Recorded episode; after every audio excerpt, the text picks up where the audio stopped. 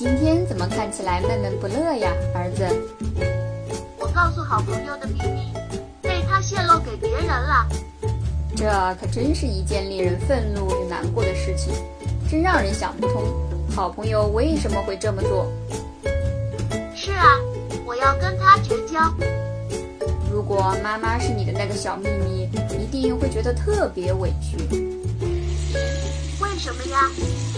要不是因为有我这个秘密，你就不至于失去一位好朋友了。是他自己不保守秘密，到处乱说的。